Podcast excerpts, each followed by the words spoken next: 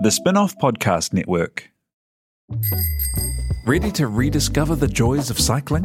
With over 300 kilometres of cycle paths across Tamaki Makaurau, jumping on your bike and going for a ride is such a fun way to discover the city from a different perspective.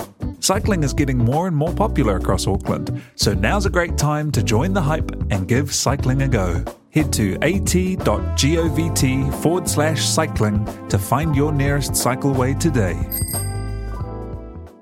Are you making the most of your KiwiSaver investment? Generate is an award winning KiwiSaver provider with a track record of strong long term performance. Making a smart decision now could add tens of thousands of dollars by the time you reach retirement. Book a no obligation chat with a Generate KiwiSaver advisor today at generatekiwisaver.co.nz slash get advice. A copy of the product disclosure statement is available at generatekiwisaver.co.nz. The issuer of the scheme is Generate Investment Management Limited, and of course, past performance does not guarantee future returns.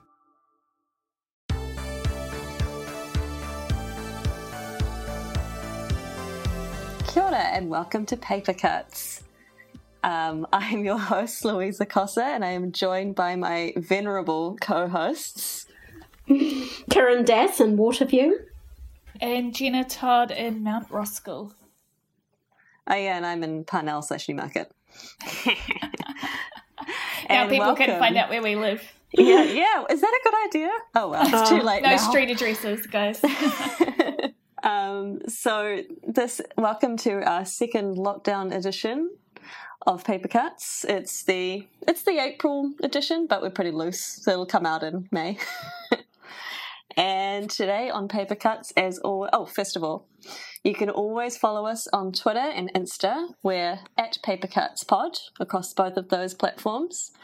And you can also email us, papercutspod at gmail.com. We love your emails, you know, the ones that come through. Not that many. How was everyone? Good. Pretty good. Yeah? Hanging in there. Good. Hanging Good to hear. tough. Hanging tough in level three. Yeah, truly. Um, so today on the Paper Cuts agenda, we have book news, we have book reviews, we have our not book reviews, and we also have our TBR piles. So let's get crackalacking with some book news. Shall I just go ahead, you guys? Just I go ahead. Most, I wrote Yeah. most of this. Um, hopefully, this won't turn into Lu- a Louisa monopod. um, I wouldn't mind. you guys just sit back and relax. Um, okay, so the Women's Prize for Fiction shortlist has been announced. It is the prize's 25th year. The shortlist was announced online, of course, via social media channels, and the shortlist is as follows. Um, we've got Dominicana by Angie Cruz, Girl, Woman, Other by Bernardine Evaristo, famously the co-winner of the Man Booker Prize most recently. We've got A Thousand Ships by Natalie Haynes, The Mirror and the Light by Hilary Mantel, of course, Hamnet by Maggie O'Farrell, and Weather by Jenny Offill. Now, guys, how many of these books have you read? Um, I've read about five of them. What about you, Jenna? Uh, I've read Girl, Woman, Other, and I think that's it. Is that all I've read, Kiran? I can't remember. I'm not going to make you go through the Yeah. um, shortlist again. I'm pretty sure it's Girl, Woman, Other. I mean, no pressure, guys, because I haven't read fucking any of them. So, I think I've read Just about three or four. Just read, Yeah. just read the um the winner, Lou. yeah, yeah, done, done They're deal. doing the job for you. Hey, interesting that the Testaments isn't shortlisted, eh? Was that even longlisted? Ah, I forgot about that book. Who, remem- who remembers long lists? Who remembers anything? oh, well, good, good long list, a good short list. Looking forward to the winner. I mean, I'm, Probably. yeah, I'm keen virtually to read announced. all of them, but who knows? Weather just by Jenny Offill is extraordinary. It'd be Yeah. cool if she won something. That would be fucking awesome. Yeah. All right, moving along. Um, next item is hashtag bookshops are back. Um, so yeah, do you guys want to talk about this a little bit? Jenna. Uh, Yeah, well, I guess uh, so. Bookstores are selling online now, um, and everyone is kind of back to business the best way that they can be.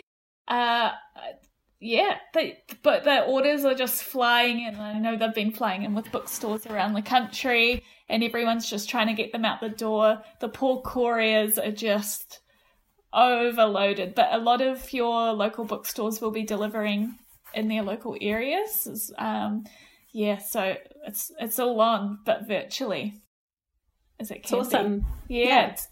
and just um, all the new releases that were due to come out in April should be coming into bookstores next week or the week after. I've heard I've heard there's half a million parcels at the warehouse and they've never had that many before and they're just trying to sort through them. wow. Go the, the courier most, service, man. Yeah, the most that they had last was last Christmas. It was 280,000.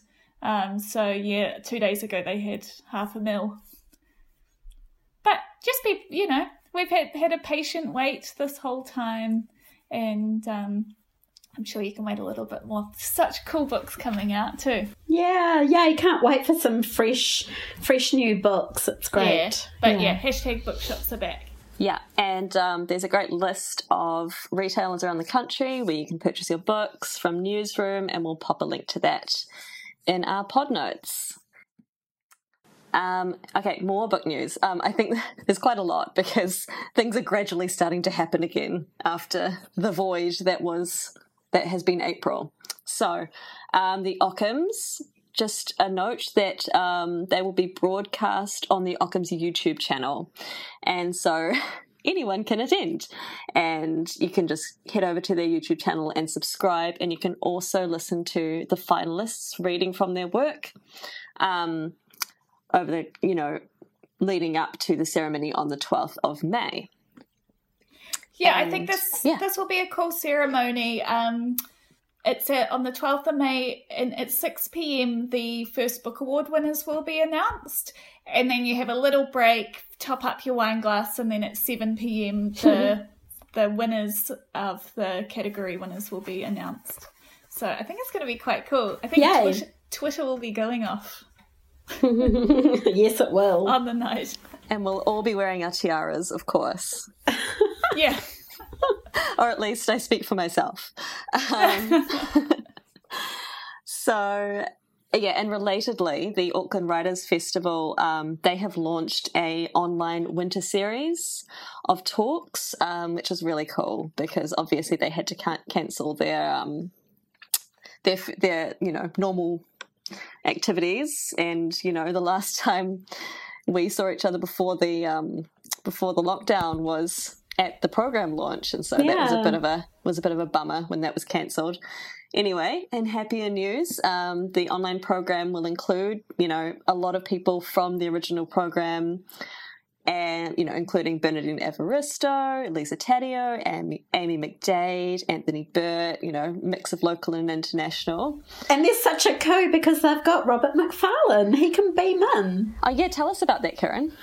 Well, Robert Macfarlane is an amazing writer, poet of the natural world. I love his books, but apparently he doesn't fly to literary festivals because he's a good um, a good greenie, and so this is an opportunity for him to just beam in by remote access. So I think that's really cool. It is. It's a real like silver lining to this interesting yeah. situation we find ourselves in. Um, so yeah, three writers, including two from the program. They'll chat with um, Paula Morris, and that's also going to be on the festival's YouTube and Facebook channels live, and then that'll be uploaded to their website, so you can check it out there. And this will all be in our pod notes, so you know, don't swerve off the side of the road and try to write this down. um, and then I also wanted to give a quick shout out to an international um, literary festival, Bookbound 2020. It looks really fucking cool. It actually started yesterday uh, or the day before. And it is a so called antiviral um, online literary festival. Um, it's readers and authors from around the world. Um, and it's got, you know, New Zealand authors. It's a UK based operation, but it's worldwide. It's got New Zealand authors Freya Daly Sadgrove, Becky Manawatu, Pip Adam, Renee, as well as, you know, international blood like Max Porter and Emma Glass. So it's going to be really fucking cool. And it's raising money for charities, including um, Changing Minds, which is a New Zealand mental health charity. And that's on the Bookbound YouTube channel. So we're all going to be really into YouTube over the coming weeks. We're going to become YouTube nerds. And yeah, so that's about it for book news. Great. Sorry if it was a bit stuffed, but there's a lot going on, which is really a great thing. Isn't it amazing how these these events and festivals have just turned around? Mm. Like these didn't exist a month ago or No. five weeks ago, and the turnaround for making everything happen with what we've got is super cool.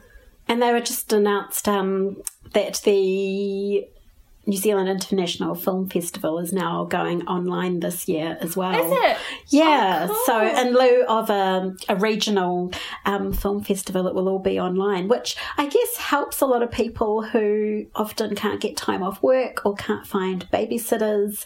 Um, and I wonder how it will work in the regions where they have a really limited um, program, if they will have access to a wider a wider range of films. That's So, really cool. yeah. And so, Yeah. would you buy a ticket? Would you buy a ticket and then um, it would like pop up?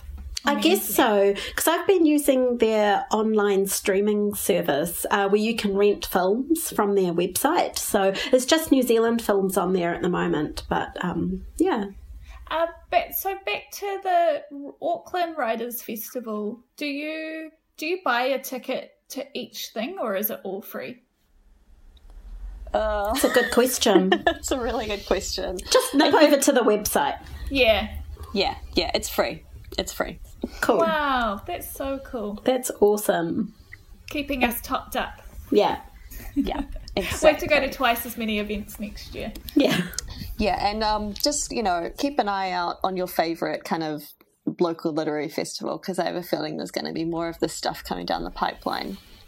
I think So- Verb has just announced a whole new suite of things as well, which I haven't actually looked into yet, but we can put a link up to that. Ah, yes. um, some kind of members community and new writing um, that they're putting up. So Damn, I meant to put that in the notes, but yes, we'll, shout out we'll to link Verb. to that. We will indeed.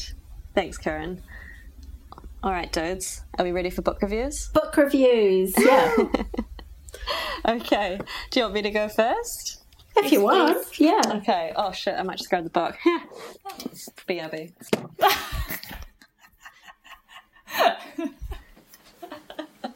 so professional. Okay. I just thought I'd better have it to hand. Um, so I'm reviewing an oldie but a goodie. It's Torpor by Chris Kraus. And here we go. Super That was bright one of cover. your library books, right, Lou? Yep. From your TBR pile You know it. last time.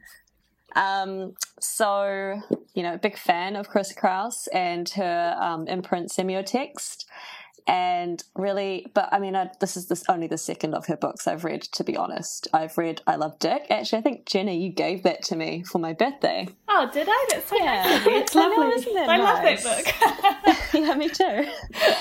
and um, so Torpor, um, I love it even more than I Love Dick. It is Ooh. so good. Have you guys read this book? no. Oh, it's hilarious. I mean, I guess I Love Dick is also hilarious, but this is a hilarious in a way that really speaks to me because it has so it has that classic Chris Kraus combination of kind of existential dread mixed with, you know, just catty, bitchy humor and just poking fun at kind of the sort of middle class, middle aged literati kind of scene. So this this is kind of a prequel to I Love Dick, I believe. It follows the same couple. I think they have different names though, so it's a little bit skewed. Um, so yeah, you've got um, Sylvia Green, who's this kind of like spiky New York literary lady who kind of like idolizes Kathy Acker, and you know she has essentially kind of her career is just floundering, and she kind of lives off her her husband.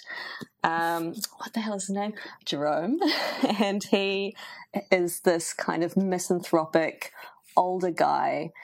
He has this insane kind of like death wish, and he's just a real drag. And Sylvie's desperately desperate for a child, and they go on this kind of insane journey throughout Europe to Romania to adopt a Romanian orphan. And it's essentially a road trip novel. And they are, they're just idiots. And they have this tiny little, like, shitty little rat dog mongrel with them that they, like, smuggle through the airport in this little bag and she is kind of their this dog is their kind of child substitute. And there's just this really great mixture of you know the pathos of sylvie's yearning for a child and versus the hilarity of them actually kind of trying to get a child um, but also just kind of being dicks and you know running around europe making fools of themselves. So this is when is it set? I think it's actually it's 1991 so the Berlin Wall has come down, but you know, Eastern Europe is still essentially behind the Iron Curtain. Um, it was quite interesting for me because um, this is one of my favorite stories to bring out at parties. Well, it's not really a story, but my grandma was from Transylvania, and so I remember this. I remember this. so aside from that being, you know, very Love funny it. and like vampiric, um, you know, it's actually a really um, troubled part of the world and has been for a really long time. And it's kind of been like snatched back and forth between Hungary and Romania over the years.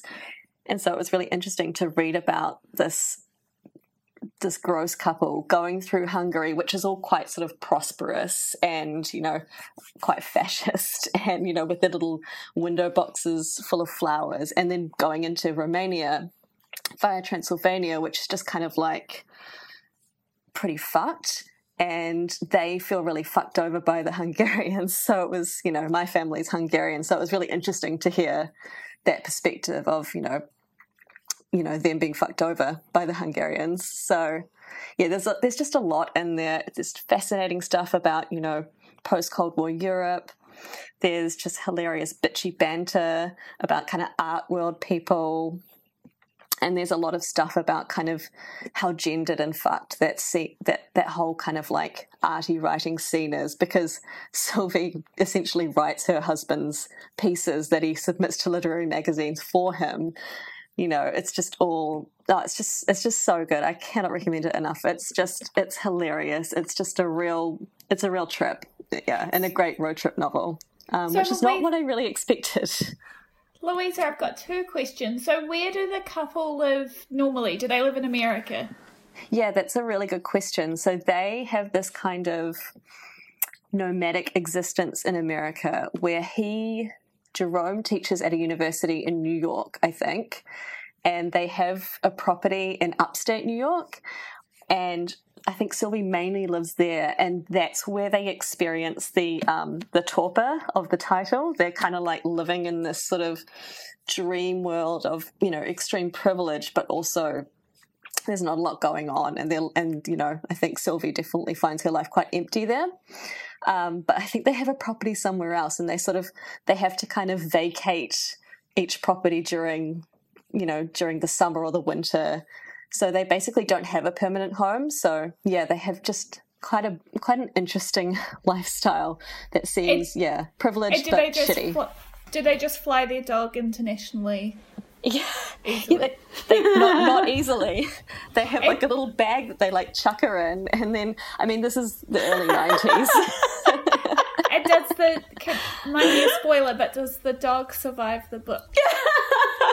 we knew it was coming. yes, Jenna. But I will say that um, there is a there was a passage where I was a bit concerned, and I'll just briefly kind of describe it for you. Which is they go to this village somewhere in Eastern Europe, and there's all these dogs everywhere that look exactly like their like mutt dog that they love so much, and they're like, oh, well, um, let's try and buy a puppy, you know, because our dog's getting on in years. And so they go to this, they find this yard that's full of puppies that look like their dog. They go up to the guy, they're like, try and mime that they want to buy a puppy. And he's like, ah, ha, I see what you want. And so he like grabs their dog and chucks it into the cage with another dog so that this dog can get knocked up and have a puppy. and they're like, no. And so the dog's like approaching their dog, and they're like, "Oh no, this is going to go badly. She's she hates ma- she hates male dogs." Um, but I Oh will give God. you a spoiler and say that it, it turns out okay. Um, but it's it's a very funny scene and just like typical of the like ridiculous shit they get up to there and their and their inability to communicate and how arrogant they are about how things should just be going their way you know in that in that very american sort of way Oh, it sounds awesome. I really like. I've, I mean, I've only read I Love Dick as well, but I just really like her, Chris Kraus's view on the world. yeah Looks it's very very unique funny. and eccentric and hilarious And she's one of those writers that, you know, some people could read it and just be like, "What the fuck is this?" But then if it, if you if you like it, it really speaks to you. Like it speaks to you really loudly. I think. But don't you think one of the most so interesting how wide the appeal of her books are? I mean, everybody bought I Love Dick. Yeah, yeah, like totally. everybody was buying it for such a, you know, kind of odd and singular, whatever kind of writer and book. It had such a wide appeal. Yeah, so great. What a great. I love. I loved it. I mean, I think partly that was due to the particular branding of that book and its title, which I mean, everyone just loves to riff on. and it had a great distinctive, ti you know, cover Great that really cover. made the most of that title. Um, yeah, so I, I think that's about it. I'm sure that I didn't touch on any of the sen- the essentials of that book, but um, there we are. Who wants That's to go great. next? Thank you. Great review. Good. Who's next? I think you're You next, go, Kiran. Kiran. Okay, so I've got um, this book here, which is um, Geoff Dyer. It's a Geoff Dyer book, and it's called White Sands Experiences from the Outside World. And it's a collection of travel essays. And I have this really beautiful Pantheon hardback edition. It was published in 2016. And I just thought, in light of lockdown and, you know, limited, restricted travel and movement, um, it was quite a joy to read some nice travel essays. Um, so it's a collection of travel related essays and short pieces with photography and a bit of fiction and non. It's a bit of a hybrid, I guess. And I guess Geoff Dyer is just one of those amazing rare writers who can write about absolutely anything and I'll get excited about it. And he has written about pretty much everything. He's written about the war. He wrote a book about World War One, the Battle of the Somme. Um, he's written about photography. He's written books about literary criticism, jazz. He's written novels. Um, and I will read anything that he writes. He's just incredible. He comes from a really interesting, different angle no matter what he is writing about. And he's really passionate about photography and jazz and literature and writers. So he always kind of is free ranging out and constantly referencing stuff, which is the kind of writing that I really love. You know, you can look up a film or you can look up a writer or a photograph or an artwork. Um, so he's just got this really wonderful wide and deep knowledge of history and culture and he's really inquisitive so he goes really really deep um, so with this collection of essays he asks why do we travel and where do we come from and where are we going and with each piece he'll start with a theme but he'll kind of wander off and you sort of think where is he taking us but he always brings you back he brings you right back and it's such a thrill of a ride um, so where do we go? We go to Tahiti, Salt Lake City, New Mexico, uh, the Northern Lights. He takes us to the Forbidden City, Beijing. Um, and sometimes the travel experiences that he's having aren't actually interesting or remarkable, but that's when he shines the most. And I think there was a Guardian review when this book came out that said, um, the less promising the subject, the more brilliant he is. And I think that's such a great way of putting it. Um, he just he writes about the white sands, which the, where the title comes from, and how the white sand is the kind of vague point, the blank space on a map, and he links that fact and fiction are kind of the space in between. So I guess a kind of liminal space of potential. Um, I really like that, and he's so dexterous and he's got such a great cultural brain, which I really, really love. He's really good at deconstructing anything, whether it's text, um, an image, or an idea, and I really love that. Um, in one chapter, he goes to Tahiti to trace the steps of Van Gogh and Gauguin, um, who planned to set up the, the studio of the tropics in Tahiti. And he goes to the Venus Point where Captain Cook landed, and he asks the guide, Hey, are we 10 hours behind London or 10 hours ahead? And the guide sort of thinks about it and says, well, they're behind, but New Zealand, on the other hand, is only an hour behind, but is also a day ahead. And that just completely spins Geoff Dyer out, and he sort of sets off on another one of his great riffs. Um, this isn't pretentious at all, um, although, you know, it would be quite all right if it was. Um, yeah, amen. yeah, yeah, absolutely. He's just great cultural brain, but he's also really crack up as well. And he's got this really great, brittle, bone dry British sense of humour. Um, there's this one point where he talks about how he sees this guy and he says, Oh, he looks like Jim Morrison. And he says, Oh, no, actually, he looks like Val Kilmer playing Jim Morrison in the Doors movie. He's really funny. It's such a lovely, lovely book um, to read. Experiences from the outside world, where you know our um, experience of the outside world at the moment's been pretty regional and and limited, and I think he's due. He must be due another book soon because this is a while ago. Um, he's wonderful. So yeah, that's my review. White Sands. Was he at the Writers' Festival like he was? He was, yes, and um, he is one of the very few writers that I actually have like a literary crush on. oh yeah, I remember watching him at the um, opening night, the listener yeah. opening night, and buying a ticket to his actual talk straight after hearing him speak because I just thought he was so amazing in those seven yeah. minutes that he spoke. I think he spoke about cricket or something like yeah. yeah. he so he can talk about anything. I guess he's kind of the thinking person's Bill Bryson. no shade on Bill Bryson because I like him too. I like him as well. but um, yeah, so that's my review. Cool. Thanks, Sounds Kiran. Great. I've always so meant to read Geoff Dyer, but I, I guess I kind of had the impression that he would be like pretentious in a bad way because I mean I'm like you I've got I've actually got nothing against pretension. I consider myself pretentious and I'm okay with it. Um, but yeah now that you've told me that it's funny and yeah you've sold me so that's really awesome. There was one point um. I've read him on the bus before, or like dipped in when I was sitting on a bus, and I was just cracking up, or maybe a plane because I can't really read on buses. I think I was on a plane and I just actually was cracking up out loud. But he is so brainy and just one of those. I just love writers like that, really sort of intellectually rigorous and nourishing. Yeah. Mm, that sounds mm. great. Was that sitting on your bookshelf for a really long time and you've just finally had the time to read it? Um, actually, I've read it before and I read it again. Oh, oh wow. Yeah. So I had the luxury of a reread. I read it when it came out and um, thought, I was just sort of browsing the shelves and thought, oh, experiences from the outside world. The outside world? What is that? um, so, yeah, lovely. Luxury. Luxury. Cool. Right. I, I I've read the ongoing moment. I really like Dyer. I think he's great. Mm, cool. Um.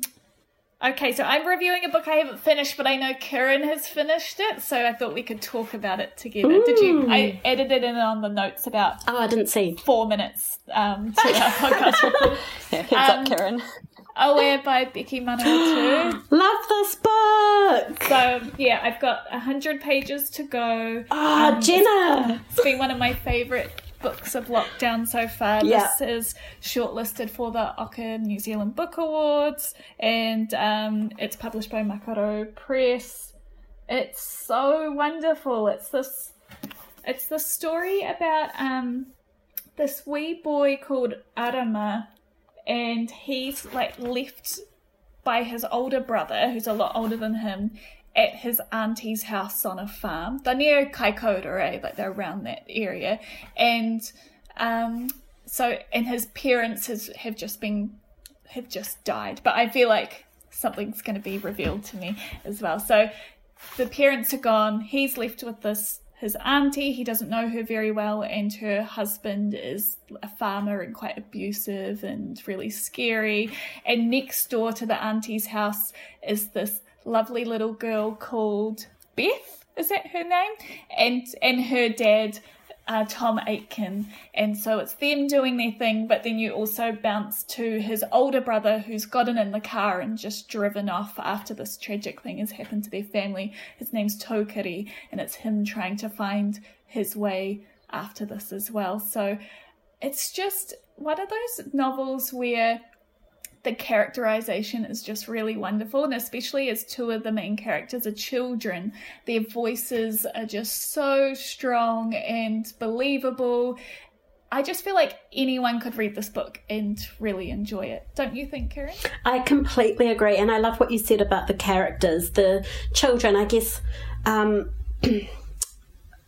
she just really gets across the authenticity of each of their voices, and they're so well pitched and believable. And I think, yeah, anyone could read this book because sure it is about the effects of violence on families and the long standing cyclical nature of violence and gang culture and um, abuse, but underlying it's all about hope and it's really quite beautiful and hopeful and quite uplifting in a way. But um, Jenna, you said you've got 100 pages to go. The last 100 pages, I read 100 pages till about 2.30 in the morning with my heart thumping in my chest. And it just, I couldn't put it down until I was done. And the next day I was in this weird kind of book hangover state where nothing else would kind of do and my heart was still beating. Oh, yeah. No, I feel maybe like I felt like that when I read The Nickel Boys by Colson Whitehead, like it punched me, and I feel like this is on the same way. There's also another thread from of a couple called Jade and Toko, and the way she weaves those people in together and slowly reveals how all these people are connected it never spells it out right, but it's it's just everything's all linked. It's really just it's really wonderful. I can't wait to finish it. Um, because I, I, was have... saying that if I was on the shop floor, if we were on the shop floor, this is the book that I would be putting in everyone's hands. Yeah, no, everybody should read it. Everyone should read it. Mm-hmm. Um, I have, guys, the do- there's a dog situation. I know that's coming up. But what I've done, I have to tell you, is in lockdown, I've started a spreadsheet. If anyone wants to add to it of dogs that have died in books, and eight of them have been since 2017. It's really, um, it's really it's a it's a pandemic. anyway, and such a thing in New Zealand fiction, right? I'm looking at you, VUP. I'm absolutely. Yeah. Um, so if anyone wants a link to my spreadsheet to have a look, I've only got 10 books on there. Um, just email Papercuts and I'll send you it because you can add to it as well. Um, because, oh, yeah, I know I've got a dog warning because people know I'm sensitive to it, but this is the second lockdown book I've read with a dead dog. So. What was the other one? Um, the Days of Abandonment by Elena Ferrante. Oh. God. Oh yeah. So no, I just I just know I'm gonna love the ending. I can't wait till the Ockham Book Awards. I have no idea who's gonna win, but I think this is a hot contender. Well, they're all completely different books, really, and it's like I said before. You know, there's sort of something for everybody on that shortlist, and they're all different. Uh, they're all great. I've read them all now. Um, oh, cool. Um, do you want to talk a little bit about Pearly Gates? Because I really want oh, to read that. um, Pearly Gates is so gentle and lovely. It's really, I think, I'm actually going to review it on BFM on Monday, but it's, um, I think it's the kind of book that a lot of people will want to be reading at this time. Something kind of restorative, gentle, um, sort of episodic, great characters actually. And I think um, Owen Marshall is such a good, well, he's known for his craft, master of the short story craft, right? And so I think his writing's always really polished and it was just quite a refreshing read. Yeah, nothing nothing bad in it. Kind of interesting moral and ethical um, dilemmas. And I loved that it was sort of um, small provincial um, New Zealand town. Yeah. Oh, cool. Um, hey, well done on reading all of the shortlists. That's awesome. Yeah, that's been my lockdown uh, situation. So I sort of nailed those in the first sort of three weeks of lockdown. And well, you are a true Ockham fiction champion. yeah. happy. It's a it's been a pleasure. Yeah. Um so happy to have read Auē. Like I just can't wait to talk to more people about it and yeah. Great. Well, I'm sorry I didn't finish it for my review, but I just am so excited about it. I wanted yeah. to talk about it. I couldn't wait until next month. Yeah, yeah. Yeah. Yay. Well, I'm sure I speak for a lot of our listeners who haven't read the book when I say that I'm seething with jealousy and dying to read it. And yeah yeah, can't wait. Oh, Tina's nodding. We have to get Tina a copy as well. Yes, good. And we'll be back after this break. Hi, sorry to interrupt. We just wanted to talk to you about the spin off members. Recently launched, it's a new program that allows readers to contribute to the future direction of our coverage. We'll regularly survey readers to find out what you care about and want us to cover. And if you donate over $80 annually, you'll get some sweet limited edition merch goodies. Head to thespinoff.co.nz slash members to find out all about it. And welcome back. All right, dudes. Thank you so much for those awesome reviews. Um, let's go ahead and get into our not book reviews. I'll go first. Okay. Um, so, first of all, I wanted to talk about just briefly um, Home Cooking, which is a podcast from Samin Nosrat and her friend Hrishikesh Hirway. I'm really sorry. I feel like I murdered that. It's the first time I've ever said it out loud. Um, it's their podcast. Thanks, guys. It's their podcast to help you figure out what to cook Yay! during quarantine. Love and it. It's bloody good. Um, the first episode is called Been There, Done That, and it's all about how to use those beans in your pantry. Those lockdown panic beans. Yeah, all of those, all of those legumes. that none of us have used. I have so many lentils and bags of rice now. yeah, chickpeas. and, um, and it's just really charming. There's lots of puns. They're really goofy. Samin Nosrat is just as delightful as you would think. And I would like to thank Paper Cuts listener David for the recommendation. He emailed it through. So, oh, cool. Yeah, that was really, really awesome. Yeah. Yay. Um, yeah. So, and then my other one, um, being greedy, is um, Circus of Books, which is a documentary on Netflix. It's about a middle class Jewish family who happen to run San Fran. No, is it San Francisco's? Um, Yes, oh, no, I it's think it LA. is. Oh, is it? LA. Oh, I really want to LA's, watch it. Amazing. LA's most famous hardcore gay porn bookshop. Um, so it is told from. So the documentary was filmed by the daughter of this couple.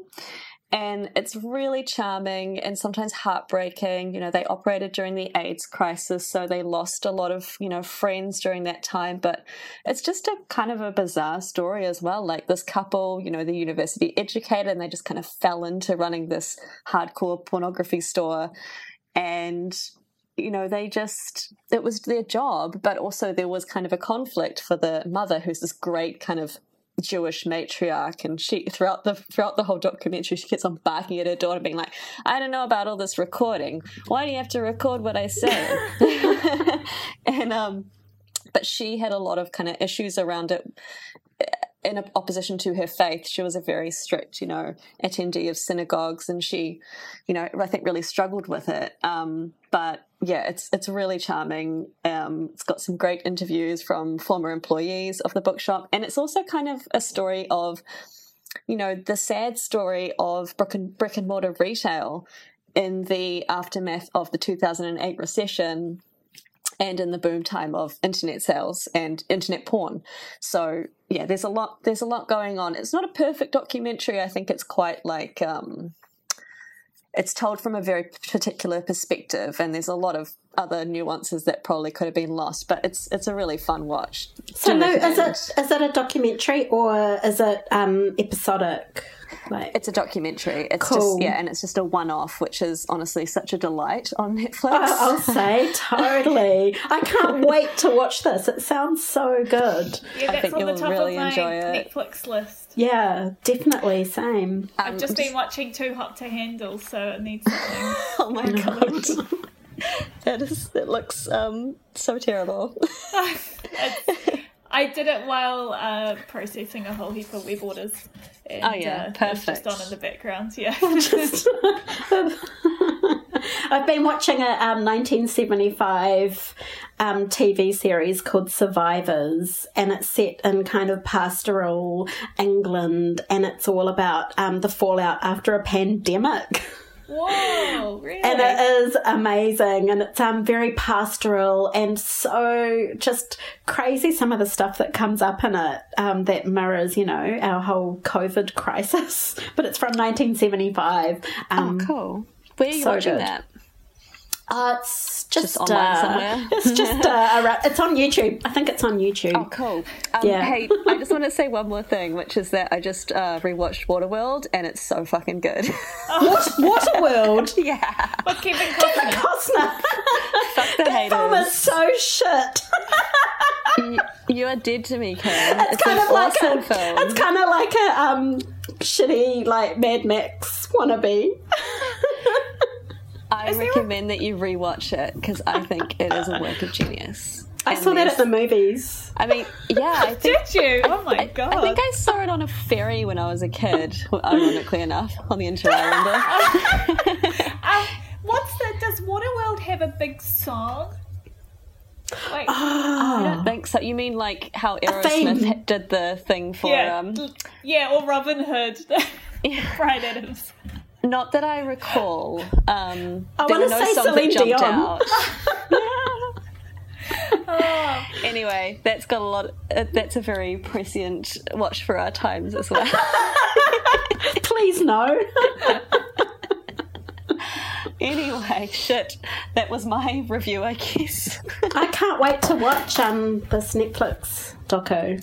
Been watching so many docos lately, so yay. yeah, me too. Um, Kiran, do you want to give us your not book recommendation? Oh yeah, so my not books. Um, of course, a lot has been spoken about bookshops, and your bookshop will be back, and supporting your local independent bookshops once we hit level three, which we have. And I just wanted to acknowledge that our friends in the music community have been doing it tough. Um, live venues are in jeopardy, and like bookshops, you know, um, venues and record shops are kind of the heart and soul for so many of us in the community. So, record shops are just really special. And now we've moved into level three, you know, a lot of them are operating online and offering click and collect, and a lot of them are offering free freight, free postage, and a lot of them have great loyalty programs too. So, if you're in the position to do so, get online and have a little browse at some of your favourite independent local record shops. Um,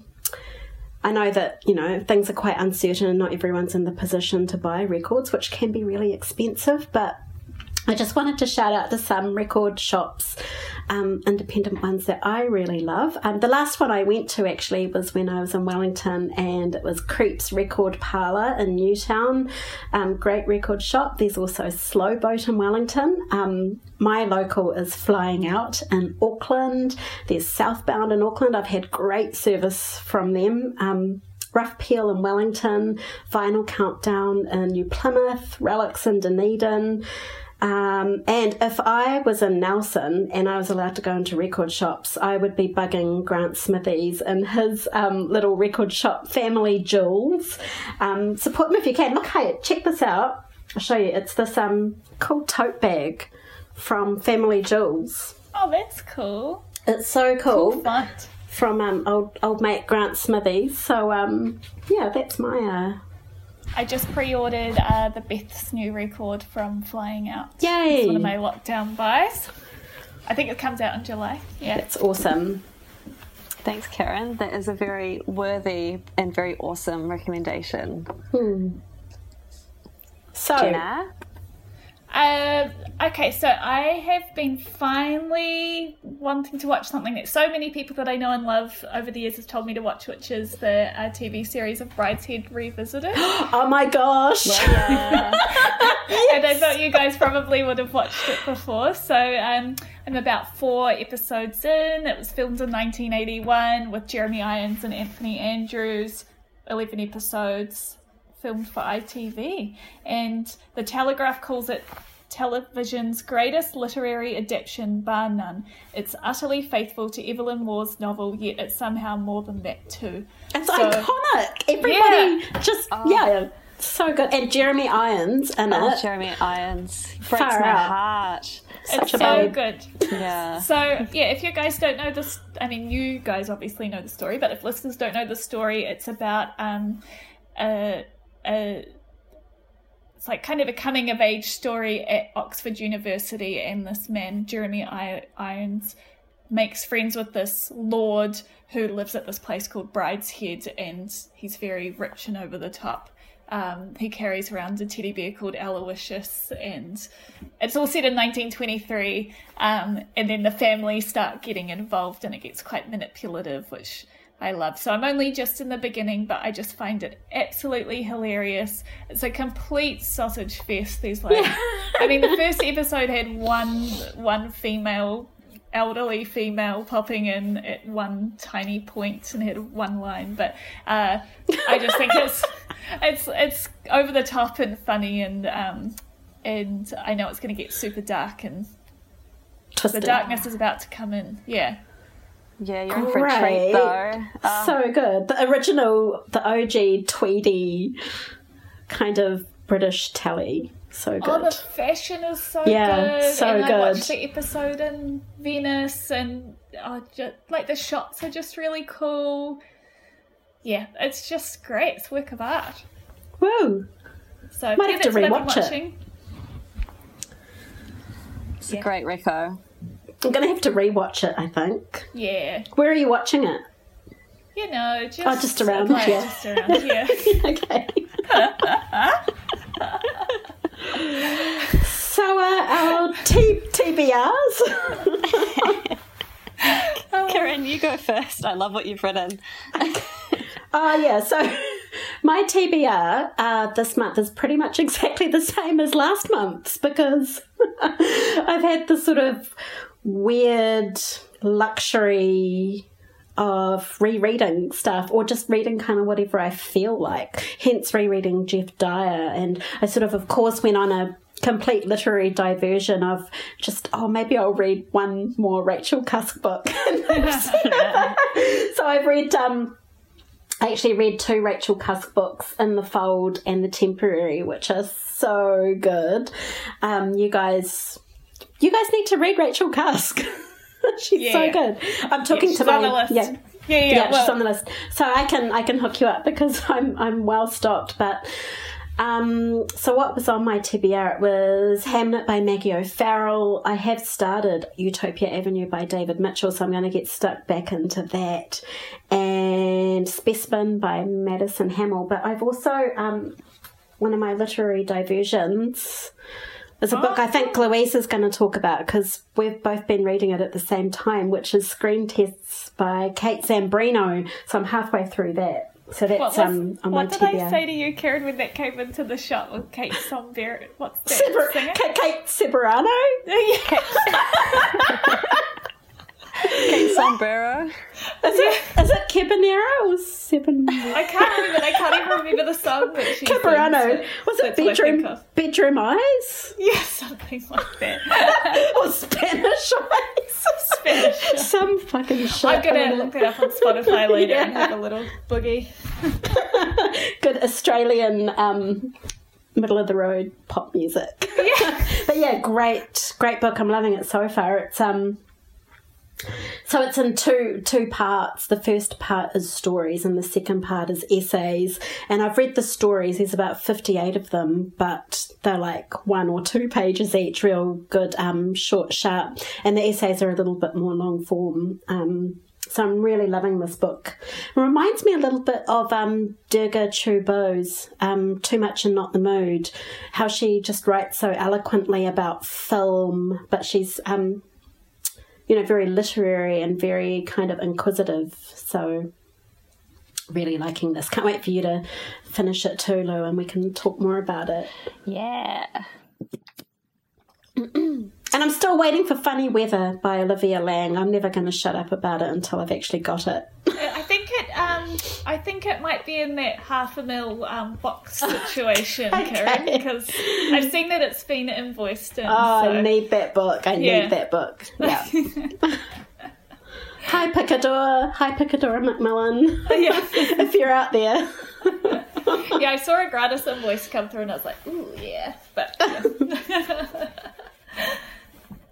Uh, Louisa, Oh yes. Um, well, yeah, Screen Test is on my list, so I may as well kind of follow on from Kiran and just say that, yeah, also really enjoying it. Um, really, really elusive this book, and um, you know, I think the film stuff really reminded me of what Kiran's into, and a lot of the, and I'm not as kind of film literate as Kiran by a long shot, but the book stuff. She referenced a lot of authors I really love, and also a lot of authors that I was like, oh, they've been rattling around in my skull for a while. I've been meaning to check them out. So I was reading it with my library app open and sort of and sort of reserving stuff as I went. So I really enjoyed that aspect of it, and also kind of googling artists. It's a very visual book as well, so that was a, that was really fun. But what I also loved about it, which kind of reminded me of Torpor, was the kind of bitchy kind of literary scene stuff, and kind of talking about you know what it feels like when your friend wins an award or is successful and and what it's like when your friend kind of resents you for being successful and you drift apart. But you know it's i mean that sounds kind of grim but it's it's done in quite a funny sort of bitchy way that i really Yeah. enjoyed. Um yeah it's it's so fantastic. And um i know that you loved green girl as well Kiran I and, did, and i love that book. It's so terrific. And it's really cool to see another side of Kate Zambreno because it, it is quite a different tone. I think this is Yeah. from quite a knowing adult tone, whereas Green Girl is obviously very kind of like all about the youthful ingenue. Um, And she Yeah. writes about um in screen tests for one of her friends who, like how you and I were talking about this before, Lou, about how she talks about old friendships. And I think was it a girl she used to work with um, at a bookshop who she based sort of one of her characters on, or yes, that was a great like yeah, a great moment where you're like, ah, yes, I know, I know what character yeah. you mean. nice Quite little insider juicy. feeling. yeah, yeah, it feels very gossy, which you know I know we all love a goss. yeah. um, that's why we're here. And yeah, so that um, that's been on my TBR pile. I like, looked at, I was like googling, I was like looking it up to see if we'd reviewed it on the pod before, and I found it on my TBR pod, pile from like a year ago. Yeah. So finally circling back to that It's just been sitting there. Yeah. temptingly. Um, yeah, and this lockdown has enabled us to get to it, which is awesome. Um, and then the other book on my TBR pile, I'm just kind of highlighting stuff that I've nearly finished or that I'm quite into. Um, so you'll enjoy it when you get there. The stories of Elizabeth Taylor. So Elizabeth Taylor is a English um, short. Uh, she's I don't know if she mainly wrote short stories. To be honest, I don't know that much about her, but um, she's finally getting recognition as one of the best English writers of the post-war period, um, according to Google. And um, this is a New York Review of Books edition, so it's very beautiful. It's got a terrific introduction by Margaret Drabble. Um, her stories are very much kind of set in that post-war period, and there's a lot of like spinsters. There's a lot of kind of young young women who kind of like are fascinated with older women and just this kind of like really kind of chintzy sort of Brighton, you know, holidays at Brighton and city hotels and all that kind of stuff, which I just love. It's so up my alley, and I've just enjoyed this so much. This kind of gothic aspects of, you know, elderly spinster sisters growing old together and having these kind of bitter sort of wars that rage on for years. It's it's really terrific. Um, so that's just something that I picked up at the library in a blind panic, and but I knew it would be good because it was a New York Review of Books classic and I'm pretty sure more. she used to be published by Faber as well. So that's another good um, oh, yeah, du- double whammy of goodness. Um, and then the last one that I wanted to, oh yeah, um, I'm halfway through. I think I'm working on a building by Pip Adam, which is great. Um, such an awesome, spiky female character engineer um, at the center of it. Really interestingly structured. She's kind of, you know, different parts of it are set at different times around the world. Um, I mean, wait a minute. Have I got the author right on this? Yeah, it's Pip Adam. Okay. Yeah, Pip Adam. Yeah, God, it was her. sudden horrible was the book, thought. Her second book. Yeah, yeah, yeah. No, I've got it. I've got it right. Thank you. Um, she's just such a clever writer, and sometimes it's like almost overwhelming how smart she is and there's kind of some stuff about engineering that I skimmed over because I'm too much of a dum dum. But um, I loved that stuff. That was the stuff I loved the most in that book. I like it, but I don't. Yeah. I don't pretend to understand it. Um, oh yeah, me neither. No, no, but it, but it adds to it definitely in a really interesting way. Um, so that that I'm really enjoying, and I just finished I won't really talk about this in any detail, but I just finished Fake Baby by Amy McDaid, local author, debut oh, author. I can't wait to read that. That comes out in June. So, and what, you, what did you think of then. that? Did you did, do you like it? Yeah, I love it. I mean, cool. I had read most of it already, um, I think I only had a couple of chapters to go, and then I had to pause because um, of the lockdown and all sorts of things. Um, and so, yeah, now I've finished it off, and I just wanted to kind of mention it so I can circle back to it later. But it's so funny and dark, and wow. I mean, really, those are the key words that that I need. Because I have I um, have started it, so I'll go oh, back good. and finish it. Yeah. Yeah, well, you got plenty of time before it comes out. It was originally going to be out in May, but it's being pushed back because of um, all the kerfuffle. And it's, it's kind of yeah, like so time that... and dates don't matter anymore. Eh? Even especially with book releases, it's like it, will come when it comes. Mm, yeah. um, so that's my TBR pile. I mean, really, it's a in progress pile, but who cares? Yeah. Jenna. Jenna. Um. Hey, well, I knocked off that whole pile from last time. Bloody hell. We talked. Um, so I've got some new books. So I had when I've been back at my work, so I've managed to top up the reading pile. So uh, Rapiro Beach mm. by Carolyn Barron. This is published by Bateman Books. It's a New Zealand book. It is a memoir, and yeah, I don't know too much about it, but I'm really looking forward to to reading it. She was meant to be doing Auckland Writers Festival mm. stuff, but I think is doing the new new Auckland Fe- Writers Festival things. But so that's going to be after I finish Auē. I've got Old Trick Mirror, Gio oh, Tolentino. Um, I was really stoked to see the spine sticking out of the reading oh, shelf yeah. at work. So uh, I'm excited to read that. And then I've got this little book called uh, Tennis Lessons by Susan Dickey. And, you know, it's just like a. That looks good. Young woman. A what young woman as she navigates her rocky way to adulthood. Love it. I thought it looked good. It's coming yeah. out in July. Yeah, it does look good. I love the title and I love the cover. It Great cover. looks like someone having a pash at a party. Yeah, you can see the tongue. Ooh, hey, it looks. Hey, it looks Australian. Is it? Just that cover looks uh, quite Australian to me. The cover has an Australian accent. I think it might be the UK. Well, it's published oh. in Penguin UK, but okay. Belfast. Irish. oh my gosh. Ding, ding, ding. Yeah. uh, this is Susannah Dickey's first novel. She was born in 1992. Far out. Wow. Oh, Jesus. it's fine. Can't wait to hear about that one. Yeah. Um, cool. That's us. I think that's us, eh? that's, that's us. Okay, I'll do the little outro. Um, thank you so much to Tina and the spin-off for having us, um, putting up with us. And um, thank you so much to our listeners for listening. and we really love it when you subscribe and rate us. Um, where do they rate us? iTunes. Um, so go ahead and flick us five stars, please. Um, it means that No other people can find the podcast. You know, we won't accept anything less. Yeah. Um, and yep, follow us on Instagram and Twitter, Papercuts Pod. Email us, papercutspod at gmail.com. We do read your emails, not very hard because it's like one a month. And it's fine though, it's fine. I mean, honestly, that's about all the admin ability that I have to keep up with anyway, so it's perfect. And um, yeah, th- and thank you to my co hosts.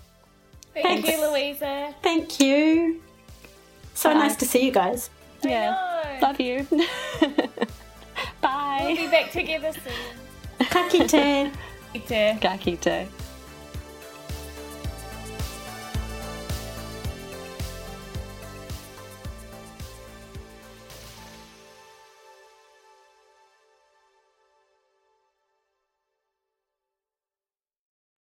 Kia ora e te iwi, Te Aihe Butler here, podcast manager at The Spinoff. If you enjoy listening to our podcasts, consider supporting our mahi by signing up to become a Spinoff member at thespinoff.co.nz slash donate. The Spinoff Podcast Network.